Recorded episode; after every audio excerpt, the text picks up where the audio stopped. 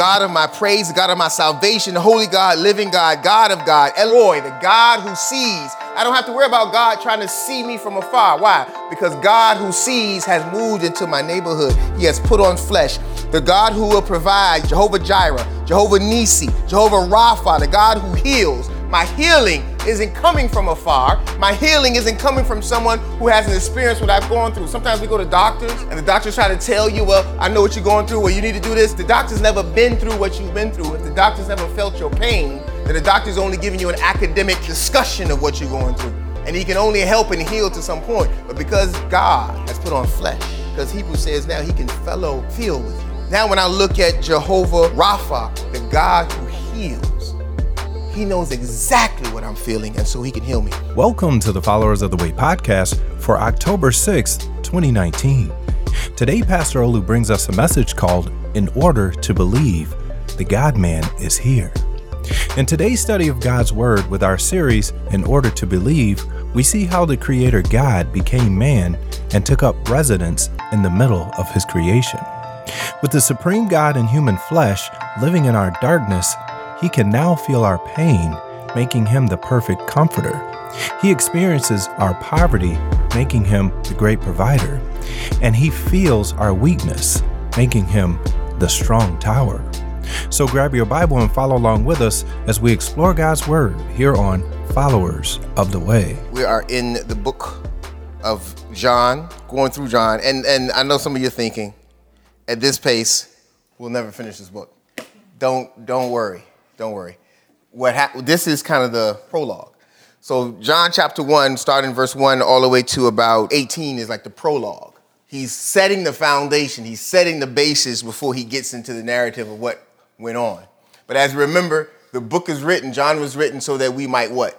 Believe, in order to believe. That's why this was written. And so John has taken some time to do this. And so we've looked at salvation message. We're talking about evangelizing. We're talking about how do we to prepare the world for Christ. We have to understand the gospel message, and that's what John starts off with. And we talked about starting with God existing, starting with creation. God is creator. Going, when God created, he created things in order. He said that it was good. And so there was a good order that God established in his creation. We also call that God's way, order, established. And then the Bible tells us that sin entered the world, and sin is the opposite of God's way, which is my way that brings instead of order disorder distortion of what was good. And so god had a way. Man came along and said we're going to do it our own way. That instilled rebellion against god and that is what sin is. And the bible says that rebellion against god leads to death. Paul reminded us that as sin entered the world and death by sin therefore all men have sinned. Or, or death goes to all men because all have sinned John chapter 3 tells us we are condemned. Jesus said that we are condemned because of our evil acts. We love the darkness and our deeds are evil. And so we have this bad news that the gospel starts off with, but then it ends with the good news. The good news was enter the light. And we talked about that last week. The light has come. That was the good news. And the Bible says, John says here that we must believe and receive. So belief alone isn't enough you have to receive. And we looked at that word in Greek was to got. It says, so as many has got him.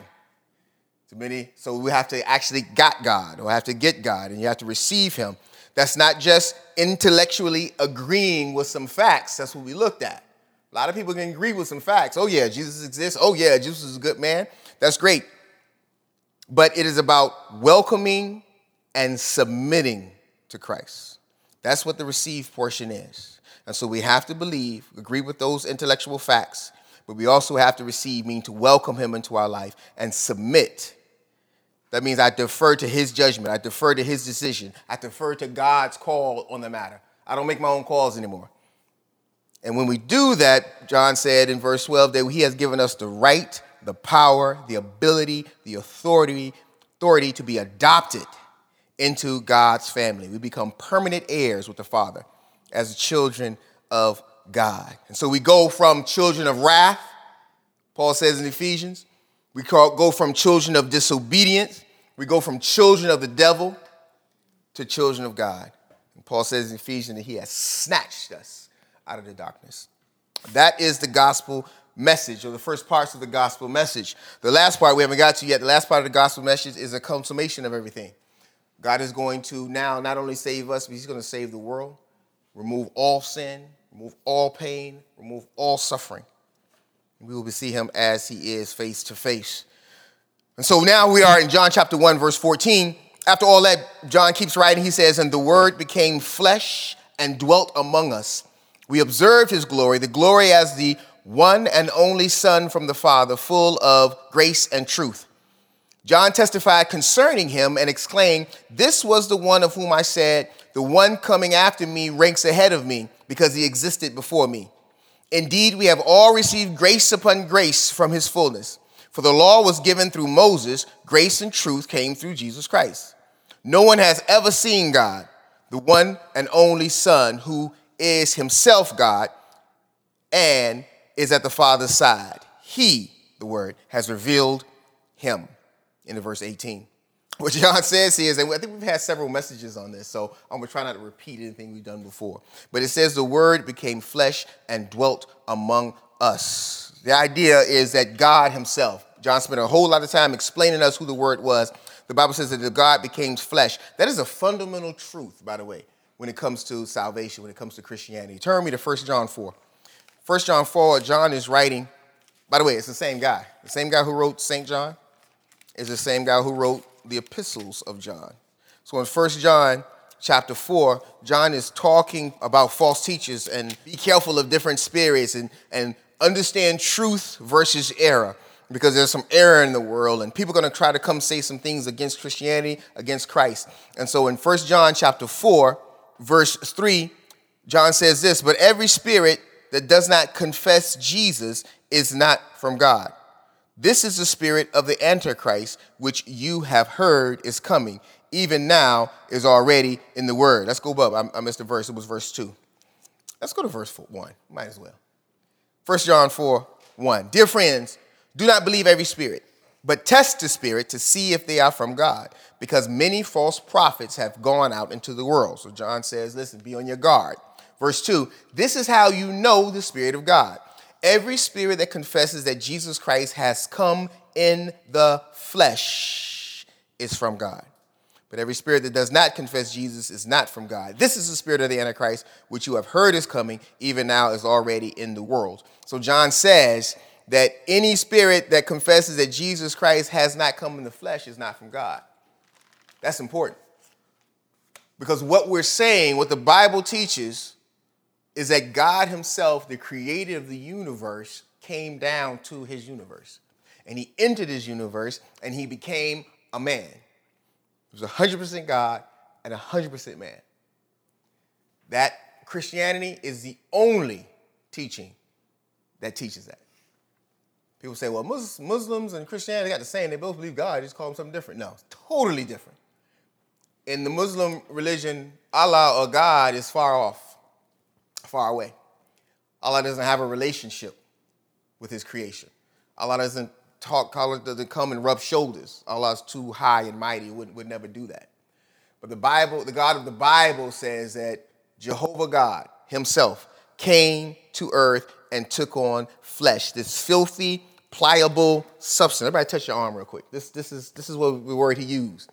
Now, John could have said the word became man, didn't. He said the, the word became human. He didn't. I think he specifically used that word flesh to let you know what exactly was happening.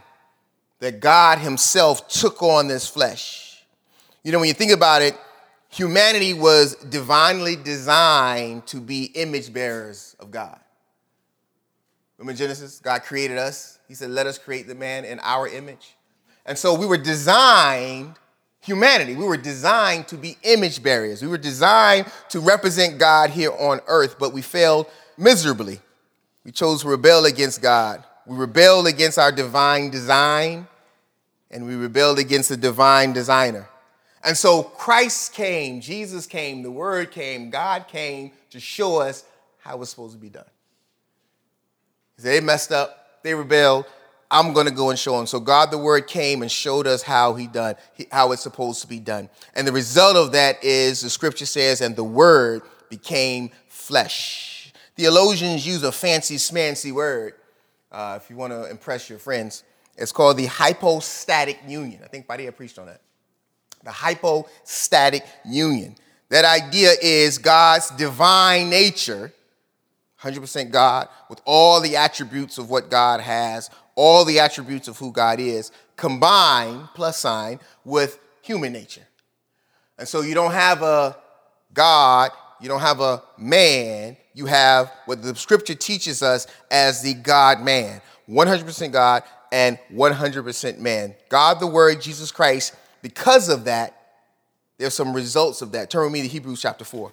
Because Christ, the Word, the Creator, took on flesh, He did that for a couple of reasons. One of the reasons, Hebrews chapter 4, verse 15. I'll start at 14. Hebrews is the New Testament. It's right after Philemon, which is after Titus, which is after 2 Timothy, which is after 1 Timothy, which is after 2 Thessalonians, which is after 1 Thessalonians. You got it? Okay. Just want to make sure you find it. make sure you found it. Hebrews chapter 4, I started 14. Therefore, since we have a great high priest, talking about Jesus Christ, talking about the Word, who has passed through the heavens, Jesus, the Son of God, let us hold fast to our confession. Verse 15. For you do not have a high priest, talking about Jesus, who is unable to sympathize with our weakness, but one who has been tempted in every way we are, as we are, yet without sin. The writer of Hebrews says that Jesus Christ, the Word who came from the heaven because he's God, because he has come from heaven and because he took on this flesh, he has an intimate connection with our suffering. He said, We don't have a God who cannot sympathize with our weaknesses, but he can. That word there means that we have a, a, Jesus Christ because he is God and because he is man, he can sympathize with us. That word in the Greek means fellow feeling, feeling, F E E L I N G. Fellow means together, feeling. So, what the writer was saying was that Jesus Christ, who is 100% God, because he came on and took on his flesh, now he can fellow feel with us. That means what we feel, he also feels. Again, that's what separates us from any other teaching, any other way of life, because God doesn't feel what you feel. He's God. That's ridiculous. He has no clue what you feel because you're human. Brother, scripture says that Jesus Christ, who is God, because he took on this flesh, the word became flesh, now he can fellow feel with our sufferings. And because of that, the word says that he now is able to represent us before the throne of God. So he can go to God and say, Listen, God, Olu is feeling XYZ right now. And I know how that feels. And that don't feel good. And so I'm to come before you, Father, and ask that you give Olu some peace ask that you give Olu some comfort because I know what Olu's going through. You ever know what somebody's going through? Have you ever been? We sometimes we know people who are going through some hard times, and we can feel for them. Like, oh man, I feel bad for them because I wouldn't want that to happen to me. It hasn't happened to you, but you can feel bad for them. You know, you can really have some true bad feeling. Like, oh man, I really wish they didn't go through that. Ah, let's pray for them. But when somebody goes through something that you've been through, you know exactly how that feels and then you see someone else going through it, what's that? That's the fellow feeling. Now I know exactly how they feel. I know exactly what they're thinking. I know exactly what they're going through. And that brings you closer and it allows you now to know exactly what to ask God for because you know exactly what you went through. Because the word God took on flesh, he can fellow feel with us. And that goes through everything. In our past pains, Maybe something you've gone through in your life in the past has been very difficult, very hard. You might still be living with some remnants of it. But because the word became flesh, he can fellow feel with you. And so those past pains and those past issues that you may have gone through, Christ feels that with you. He cares about you. And he wants to bring you comfort for your past. Anything you may be going through right now any hard times, hardship, pain, suffering, little things, big things that you're going through right now, we have a God, we have a creator God, we have an all powerful, almighty, omnipotent God, the Word, who has taken on flesh. And because of that, He can fellow feel with what you're going on right now. And we don't have to think to be alone. Remember, Scripture says, God will never leave you nor forsake you. Why? Because he fellow feels with you. Why? Because he took on flesh. And he knows exactly what you're going through, no matter what it is. And that's also comfort for future. We don't know what tomorrow may bring, next week, next month, next year, 10 years from now. But whatever it brings, we can take comfort in the fact, if we are children of God, if we have believed and received, we can take comfort in the fact that who we have placed our faith into, Jesus Christ, God, the Word, whatever is about to happen, He has fellow, He can fellow feel with us.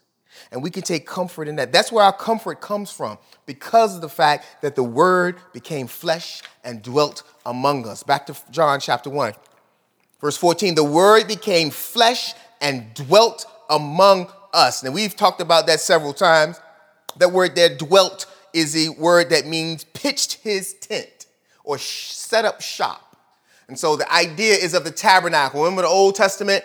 The children of Israel had left Egypt. They were in the middle of the wilderness. And matter of fact, let's turn there, Exodus chapter 25. So we got the children of Israel. They just left Egypt. They went through the Red Sea. They went through some suffering, some different things. Chapter 25, verse 1, the Lord spoke to Moses, Tell the Israelites to make an offering for me. You are to take an offering from everyone who is willing to give. This is the offering you are to receive from them gold, silver, bronze, blue, purple, scarlet yarn, fine linen, gold hair, ram skins dyed, and fine leather acacia wood, oil for the night, spices, and anointing of oil for the fragrant incense, the onyx, along with the other gemstones for the mountain the ephod and the breastpiece. Verse 8 They are to make a sanctuary for me that I may dwell among them. God dwells in the sanctuary, and God said, Put the sanctuary where you are so that I can dwell with you the sanctuary or the tabernacle that God instructed them to build was a place where, in the midst of wherever they were, they would travel, they would go through different places, they would get there, and once they got there, they would pitch their own individual tents so their families could live. And right in the middle of the camp, they would pitch the tabernacle. And they would unload the sticks and the fine linen in the tent and they pitch it, and then they put the basin there and the altar and the different things that God said, and they set it up in the middle of the camp that they were. So think about a million plus people. And right in the middle is this tent that was the tabernacle. God said, Build for me a sanctuary so that I may dwell among you. And the Bible said that the presence of God came down from heaven and rested in the tabernacle. What do we know about the tabernacle? That it was mobile. So that wherever the people went, they brought the tabernacle with them. So if they were in the cold, the tabernacle was in the cold. If they were in the heat, the tabernacle was in the heat. No matter where they went, no matter what they encountered, the tabernacle was there in the midst of them. When you go back to John, John specifically used that word. The word became flesh and tabernacled amongst us.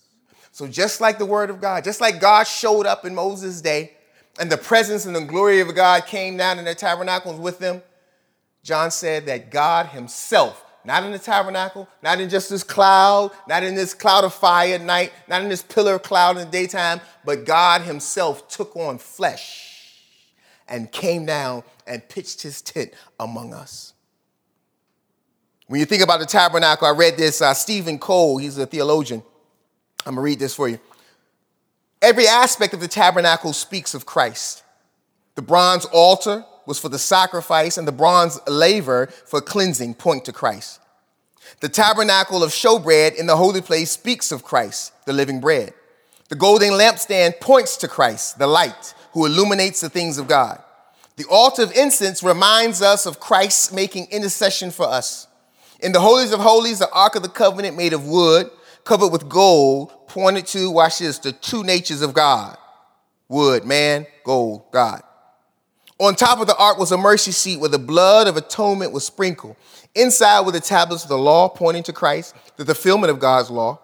The jar of manna pointed to Christ as our sustenance. Aaron's rod that budded pointed to Jesus as the branch who was raised from the dead and gives new life to those who were dead in their sins. Jesus, our tabernacle, dwelt among us. The word dwelt among us is, I, I like the way they say it because I like the way the King James rolls off your tongue dwelt among us. But the word means in the midst of us, in the middle of us, middle of us. Pretty much mean in our neighborhood. What it says is that Jesus Christ, God Himself, put on flesh and moved into your neighborhood. Think about when people move into neighborhoods. When you're about to move to a different neighborhood, what are some of the things you do? You want to check the neighborhood out. You know, you drive through and see, hmm, what kind of people live here? Drive in the morning time. You drive at nighttime to see what kind of what kind of what goes on here around here at night. You do some research on the schools in the area because the schools in the area kind of tell you kind of what type of conditions are surrounded.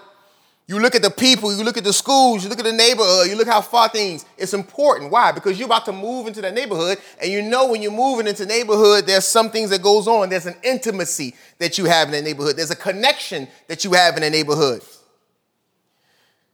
The Word, God Himself, put on flesh and moved in the middle of our neighborhood.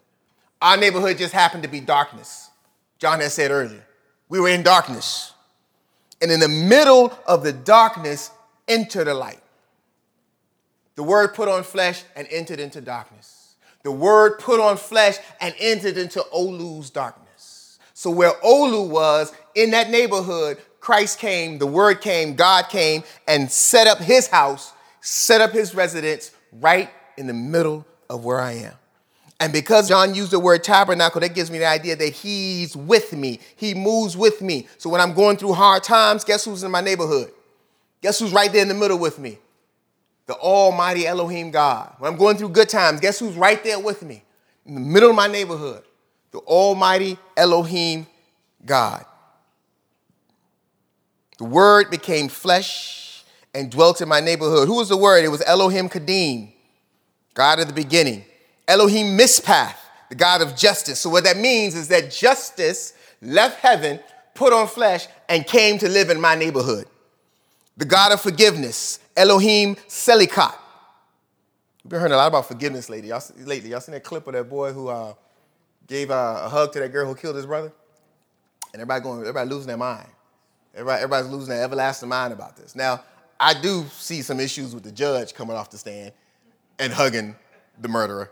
And I do see issues with the bailiff rubbing the murderer's hair and like fixing her hair and giving her hugs at the end. That was kind of confusing. But the little boy said, Listen, I'm going to free myself by forgiving you for murdering my brother. He went around and gave his lady a hug. People lost their mind. Christians lost their mind. Oh my goodness, God, I couldn't do, you don't do that, blah, blah, blah, blah, blah, blah, blah. Because we, we, we, we look at forgiveness through our own eyes. Thankfully, God, the God of forgiveness, Elohim Selikat, has moved into our neighborhood. So I can have pure forgiveness with no buts attached to it. Forgiveness, but. Well, you can forgive, but I'll. No, no, no, no, no. That's not what forgiveness is. God who is near, Elohim Mikarav, the God of my strength, Elohim Mauzi. I like that because it sounds like Uzi at the end of it. God of my strength, Elohim Mauzi.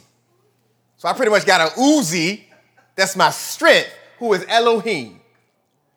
He has moved into our neighborhood. You spell Mauzi, M A U Z I, in case you're looking for it. Elohim Mauzi the God of my praise, the God of my salvation, the holy God, living God, God of God, El Roi, the God who sees. I don't have to worry about God trying to see me from afar. Why? Because God who sees has moved into my neighborhood. He has put on flesh.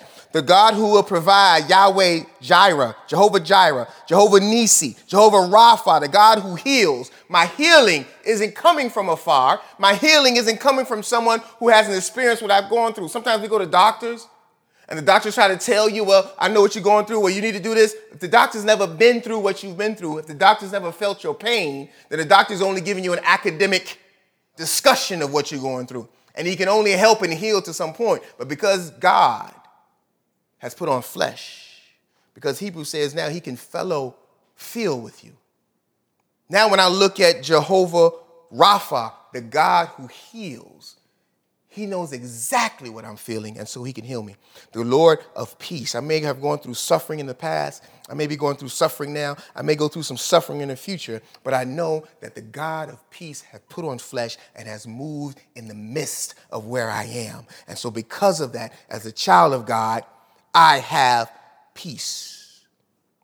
The Word became flesh and dwelt among us, and we have observed His glory the glory as the one and only Son from the Father, full of grace and truth. John said, We have observed his glory. The glory of God is the manifestation of his attributes, is who he is. John says, We have seen who God is because we have seen God in the form of the God man Savior, Jesus Christ. And he said, Because of that, the glory of the one and only Son the Father, full of grace and truth the Word, God, the Creator, put on flesh and He came down in the mist, in the middle of my darkness, in the middle of where I am, and He put up His tent. He pitched His tent with us. With that, He brought all His attributes with Him. And so I can experience joy, I can experience peace, I can experience comfort. Why? Because the God of comfort, the God of peace, is in the midst with me. And John said he's come full of grace and truth. God had brought exactly what we needed. We needed grace. What is grace? Grace is God's goodness. Grace is God's love. Grace is God's compassion. Grace is God's unmerited, big word, favor.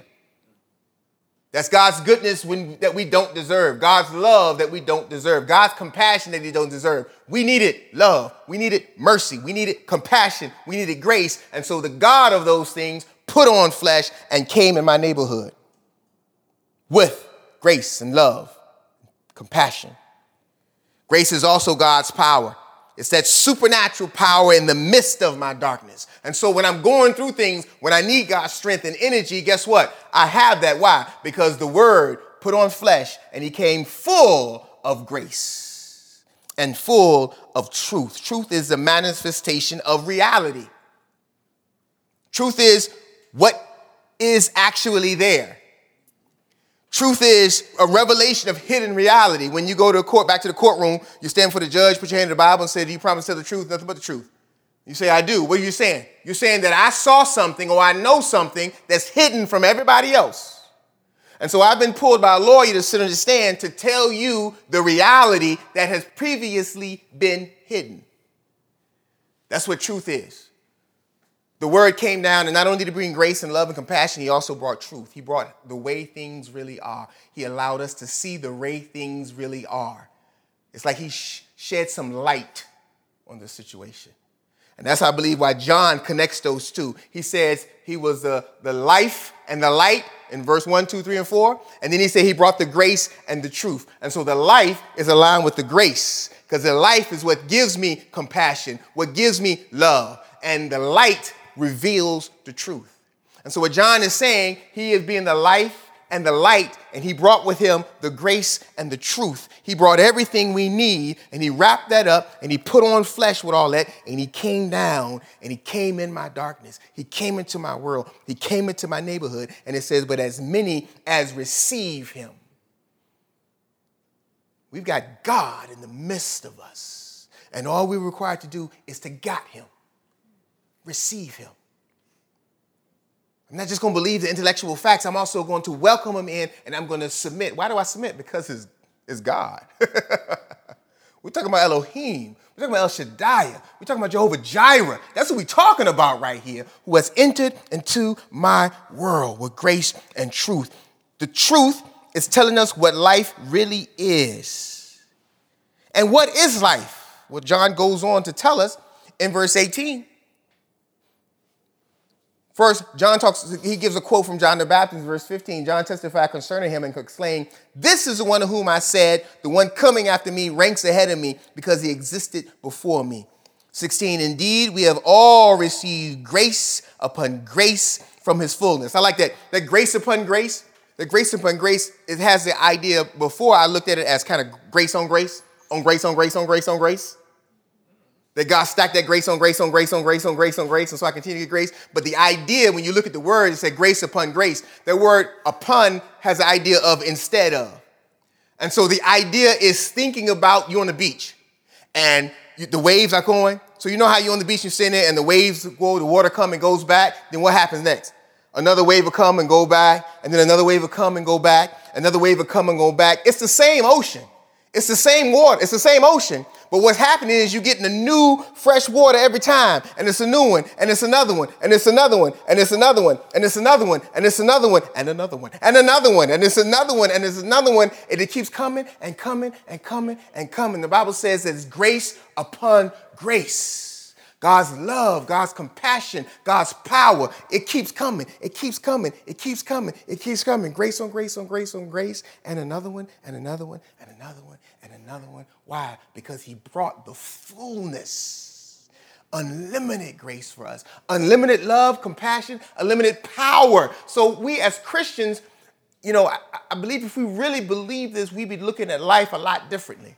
When things approach, happen in life, and we break down and we pass out and we give up and woe is me, and we get so can't sleep at night and we're tossing and turn. Why? Because we forgot who's in our neighborhood. If I'm in the neighborhood, I'm baking a cake, I need some sugar, I don't got none, I can just go next door, hey, you got some sugar? Why? Because he's in the neighborhood. There's a Publix in my neighborhood. And so if I need some, I can run to the neighborhood and get it. I don't sit here and, oh my goodness, I got no sugar. Oh no, I'm not gonna make this cake. It, no, I go to my neighborhood. God Himself has come.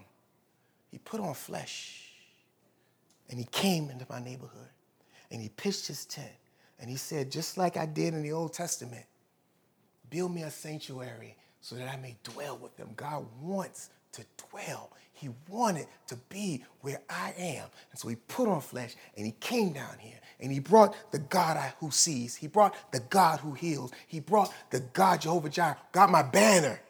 That means he fights for me. I don't have to fight for, for, for this. I ain't got to fight for that. I ain't got to worry about what people say, what people doing. I ain't got to worry about that. Why? Because I got Elohim, the God who fights for me in my neighborhood, in this flesh, in my darkness, and he brought with him the fullness of grace, and he brought with him the fullness of truth. And guess what? That grace is grace on grace on grace on grace on grace on grace. And so the meaning of life, John says, for the law was given through Moses, and grace and truth came through Jesus Christ. No one has seen God, the one and only Son, who is himself God, and at the Father's side, he has revealed him. The questions about life why is life? What am I here? What's my purpose? That's all revealed in understanding who God is. And it's not until we understand who God is can we fully say we understand what life is. We understand it only through the truth and the grace of Jesus Christ. God gave the law. The law did what it was supposed to do, but the law wasn't powerful in enough of itself to snatch us out of darkness. And so Moses came with the law that God gave to let us know what God required of us. But then Christ Himself, the Word, came down to show us the grace and the truth to be able to snatch us out from darkness. Father, we love you. We thank you, God, for your grace. We thank you, God, that we have grace upon grace, that we have never ending grace, God. We thank you for the truth. So as I go through life and I'm confused or I'm stressed or I don't understand, God, I can go to you, the Word, Almighty Elohim, God, who put on flesh may dwell with us. I pray, God, that as followers of you, God, that we will put our trust, we will got you, God, and put our trust in you. I pray, God, that as things happen in our lives, God, we will not turn to our own selves or turn to others, but turn to you who are right there with us, God. And I pray, God, that we will take this message to the world. You can receive peace, you can receive comfort, because the God of comfort is here. We love you. In Jesus' name I pray. Amen. Thank you for listening to the Followers of the Way podcast. If you like more information about Followers of the Way Church, visit our Facebook page at www.facebook.com forward slash FOTW Church. Again, that's www.facebook.com forward slash FOTW Church. We trust and hope that you've enjoyed hearing God's Word and how to apply it to our lives. Our podcast is updated weekly, so remember to follow us here at Followers of the Way.